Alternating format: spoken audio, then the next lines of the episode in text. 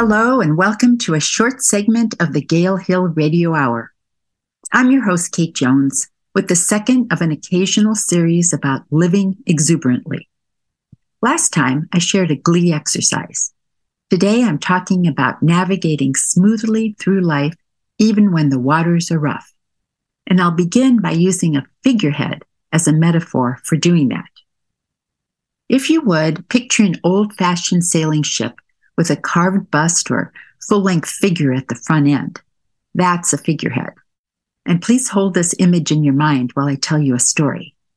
Years ago, a friend and I attended the grand opening of a yoga studio. The place was packed, so she and I made a beeline for the refreshments to get a complimentary glass of wine to sip while we mingled in the crowd. At one point, I had a conversation with the massage therapist who'd noticed that I didn't have the best posture. He gave me advice for which I've been grateful ever since. Think of yourself, he said, as a figurehead on a ship. That's a thought I would not have had on my own. When he said that, I immediately had a clear mental picture of a female figurehead.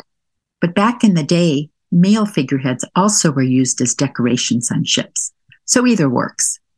Anyway, I pictured my figurehead as moving fearlessly yet serenely forward, chin up and shoulders back, no matter how smooth or rough the waters. That's a powerful image akin to the popular Superman pose that a businessman or businesswoman might bring to mind before going into an important meeting. How does this relate to exuberance?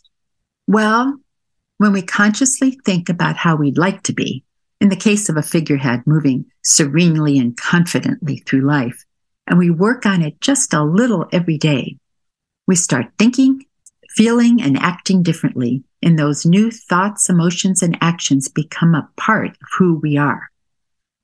In recent years, I've expanded on the figurehead idea by picturing myself as the captain, the navigator, and the shipmates all rolled into one. And why not? After all, I'm in charge of my ship, or really my life. At least that's my story, and I'm sticking to it. This is Kate Jones with the Gale Hill Radio Hour. Until next time, thank you for listening. Please feel free to share this episode exuberantly.